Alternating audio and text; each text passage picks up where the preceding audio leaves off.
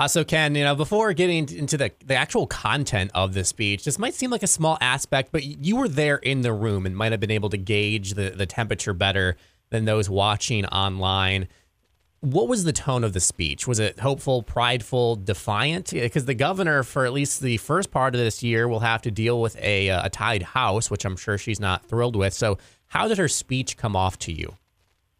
Well, I'll I'll tell you, uh, Nick. What what I heard and what I didn't want to have to hear was uh, Whitmer's uh, presidential campaign speech. You know that that's exactly what it was. You know there were uh, there was absolutely no tangible pro- uh, proposals to help Michigan families in there. You know, instead, basically, what I heard sitting in that room was a made for TV uh, press stunt, uh, you know, that celebrated her wins of the past and didn't really talk about uh, how she was going to work with the legislature to, to solve, you know, some of the serious problems we have here in the state. So I, I did want to highlight the the policies Whitmer laid out for the listener. So if you just bear with me for uh, for a minute, because I want to talk to them, um, talk to to you about these uh, policies she laid out. So she wants to spend uh, 1.4 billion dollars roughly to rehabilitate or build 10,000 housing units across the state. Wants to bring back and expand the Good Jobs for Michigan business incentives started by uh, her predecessor, Governor Snyder. Uh, this would provide an income tax capture for businesses that create at least 50 new jobs with annual wages exceeding 175% of the regional median income. Uh, there were two things that I'm going to kind of combine uh, that makes sense universal pre K and free community college for high school graduates, a $5,000 family caregiver tax credit to pay for counseling, transportation, and uh, nursing or respite services, the Michigan Vehicle Rebate Plan $25 million program that would offer up to $2,500 in rebates for drivers buying a new car, $1,000 for any vehicle, $2,000 for any electric vehicle, an extra 500 if the car was union made. And then the road, she didn't announce any new plans, but called on the uh, DOT to authorize the final 700 million over 3.5 billion dollar road bonding plan that began in 2020. So, what policy uh, kind of stood out to you, or policies? of, of all her proposals? Yeah, like what what one do you think might be most detrimental to your district specifically? Oh man, I'll, tell you, I didn't hear anything in any of her policies that was going to be helpful to my district whatsoever. I, I think probably the really the the overall arching theme here is free, free, free. And unfortunately, the people in my district are going to wind up paying for all these free things yeah, you know, the free housing that, that you talked about, you know, the 10,000 houses, you know, somebody's got to pay for that. And who's going to pay for that? It's going to, uh, it's going to be increases in rents uh, that people are paying now. It's going to be increases in mortgages. You know, the, the middle uh, class, if these programs could even be pulled off, uh, are who's going to pay for that?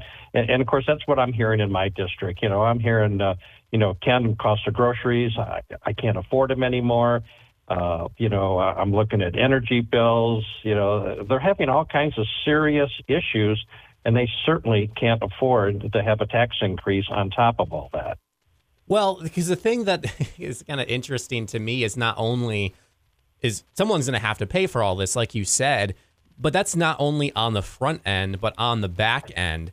Uh, she kind of alluded to can't solving uh, global inflation issues but one thing is for certain, you can you can help mitigate that by not spending an astronomical amount of money. So not only are the taxpayers going to have to pay up front, but they're going to have to to pay on the back end too when the price of just everything goes up, just beyond the things that you know. If these plans do go through, that they're going to have to pay for the free college, the free pre-K, the 10,000 housing units, uh, the vehicle rebate plan. So this is going to bump up the cost of of everything. Is that also something that you're hearing in your district, not just these specific policies? No, no, absolutely. I'm hearing that. You know, people are concerned with actually the hidden taxes. I mean, we're all familiar with the taxes that are coming out of our paychecks, but uh, they forget about the hidden taxes that we're paying for energy costs. For you know, uh, for example, you know, the governor talked about uh, you know her green energy plans that we're going to be completely green by 2040 you know, we're looking at experimental technology here that we don't know what's, you know, how that's going to work. I mean, look what happened in Chicago last week. You know, uh, we get a cold snap, and now all of a sudden the charging stations aren't working anymore. Uh, you know, we, we just we need to be putting money into infrastructure, uh, to, you know, to continue to have a reliable form of energy. There's no way uh, we're going to be able to go forward with the governor's plans with electric vehicles and, and everything else she wants to do. And again, this all comes down to who's going to pay for it. It's going to be, you know, our average citizen. It's going to be you and I. We're going to pay through it for, through increased uh, energy bills, groceries, everything else. Yeah, I, I, like how the governor sort of sidestepped that. You know, there's no one person that can handle uh, or deal with inflation. Well, that came from a lot of uh, failed policies. And like you said, there's ways as a state that we can mitigate that. Uh, bring people back into our state, you know, make it more affordable here, uh, and make it more desirable. You know, put some, put some money into into the darn roads that uh, she keeps talking about. Uh, unfortunately, yeah, they're holding back funds to do that, and there's not uh, really hardly any money going into local roads, and those are the roads that you and I drive on every day. Were there things in, uh, well, were there things that she didn't mention in her speech that stood out to you? Because there were a couple that that actually stood out to me, but but to you, maybe specifically for your district or overall, where you kind of like, wow, I was surprised that she didn't talk about this because this is a really pressing pressing issue. Yeah, nothing really specific. Uh, I just wish she would have talked about more uh, working together with the legislature. I think that's probably one of the things that uh, I do hear in my district. You know, they're tired of all the partisan nonsense that goes on out there. You know, they want us to sit down, work together and solve some real problems. And that's what they're frustrated with. You know, they don't want to hear, you know, more negativity and, and more why we can't get things done. Uh, they just want us to work together. And uh, that's something that I wish the governor would have talked about. But she's not going to talk about that because uh, obviously, through her administration, she has proven that she is totally unwilling to work with us on our side of the aisle. And uh, you know, as long as she knows that uh, she's got the majority, she uh, has no desire uh, to listen to anything we have to say, which is very unfortunate because we represent a tremendous, uh, a tremendous amount of people here in in our state. So, I mentioning what you just said, not wanting to work with uh, across the aisle.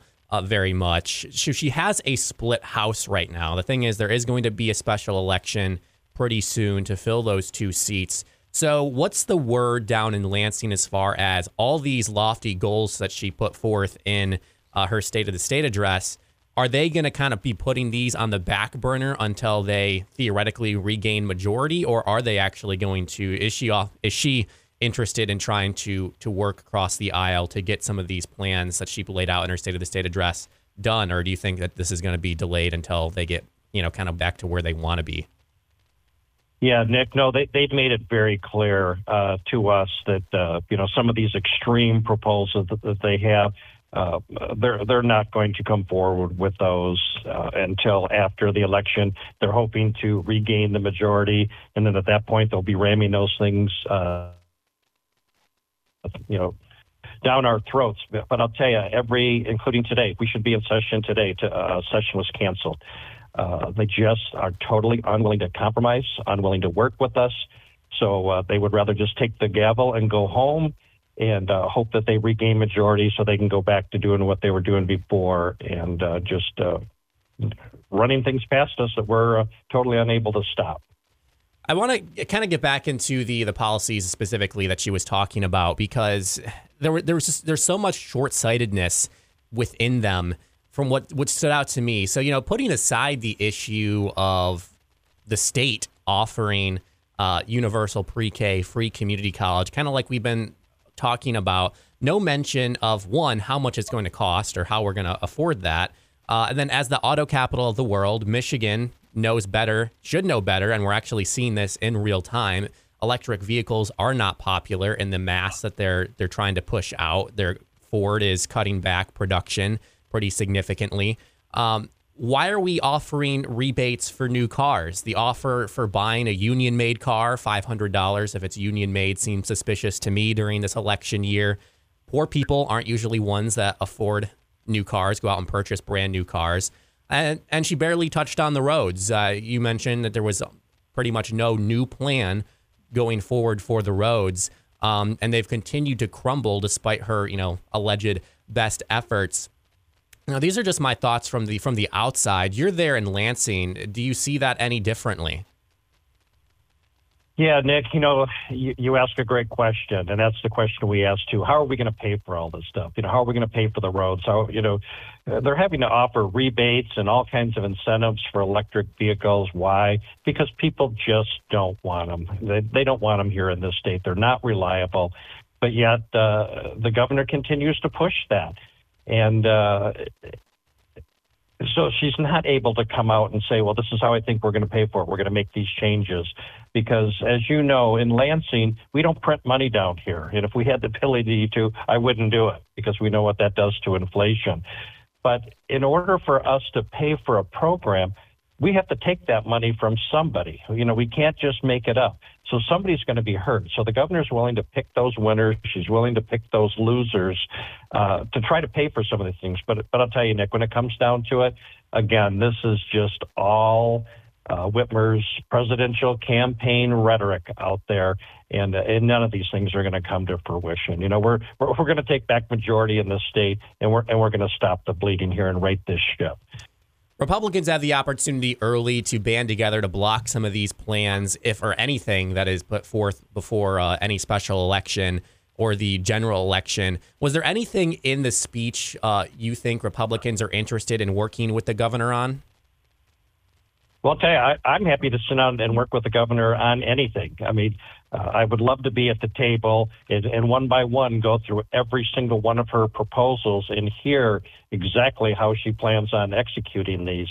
So I mean, there, there, you know, anything that she talked about last night, there, there's nothing in there that uh, that I would say, you know what, we're not even going to talk about that, but we want to hear more about it because obviously she said a lot of things that are very popular, free, free, free.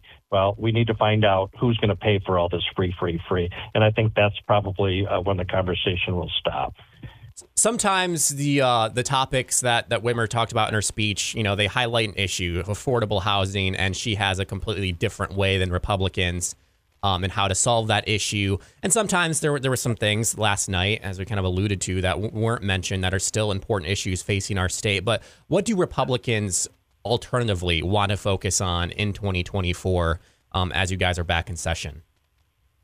Yeah, I'm glad you asked that. Uh, we're actually, uh, you know, we're, we're going to be more proactive. Unfortunately, with us not having the majority, we've had to try to be reactive to, uh, you know, what the Dems' plans were but uh, we are actually uh, working on our complete uh, platform right now. I'm getting a lot of feedback from people in district, uh, you know, finding out exactly what's important to them, what we need to do. And uh, even though the Democrats have canceled session for all next week, uh, the Republicans, we are getting together and we're going to sit down and we're going to work on those things. I, I've actually, I'm on the appropriations committee, so I've been down here pretty much every week working on the budget and uh, we're uh, we're taking a good hard look at that, trying to figure out, you know, really uh, what we need to continue to fund. You know, what's working, what's not working, and uh, we don't have that nine billion dollars that we left to the Democrats that they spent every dime of it uh, going forward. So it, it's going to be a it's going to be a tough year for the budget, but uh, we're committed to to making the cuts that we need to make. Republicans have their goals, like you just laid out, as a body. You represent the 105th. What are priorities you have for your district? What are you hearing from specifically from your constituents that they want you to bring to the table to the Republicans as a as a whole uh, for 2024? Yeah, Nick, what I'm hearing uh, mostly from the people in my district, and I love the 105th. You know, as, as you know, it's uh, uh, Grayling, Gaylord, Houghton Lake, Lake City, Mio. Uh, the people up there they want their way of life protected. They they fear what's been going on. They fear that uh, you know that their gun rates are being taken away. They they just fear a lot of the things that make living in northern Michigan a, a great experience. Uh, that that's that, that that's going to be stopped. And I, I think that's what they want to hear from me. I, I'm not hearing, "Hey, Ken, we need you to go down there. We need you to to pass these laws. We need, you know, to put more restrictions. No, they, they want to make sure that, you know, public safety is taken care of. And uh, they just want to continue to live the life that we all love in northern Michigan. And that's that's what I'm down here trying to do. It's interesting because you're you're a state official, obviously, a state elected official, and there's been a lot of uh, talk recently. I was actually just had a conversation with a representative from Citizens for Local Choice uh, regarding their uh, proposed ballot initiative to uh, get the uh, the wind and solar decisions back away from the Michigan Public Service Commission and back into the hands of local government. How often do uh, constituents come up to you? You know, and it's kind of a bit of an irony because again, you are a state representative, but they're hey, we'd like a lot of these decisions to come back to our local communities, to our cities, to our townships, to our counties. How do you facilitate that? And is that something that they're actually asking about to you, or what other avenues to to bring power back away from the state back to, to local governments? Yeah, they, they actually are asking that. In fact, as you know, I come from local government. You know, I was a county commissioner for 10 years there in Otsego County. Uh, I did a lot of work with townships. I was liaison to the townships. So I I remember the frustration of having to deal with state government, you know, that were handing mandates down to us that made absolutely no sense. Uh, I mean, let's face it, you know, Lansing loves their one size fits all bills and laws. Uh, you know, something that works in the, the inner city of Detroit does not work in northern Michigan. So I, I've come out very strong and very much in favor of local control uh, you know, for uh, certainly, you know, wind and solar siting. I've, I've talked with the uh, energy producers out there that, you know, they get it. Uh, sure, they'd love to just deal with the MPSC and, and let the uh, the hammer of the state come down and make the decision.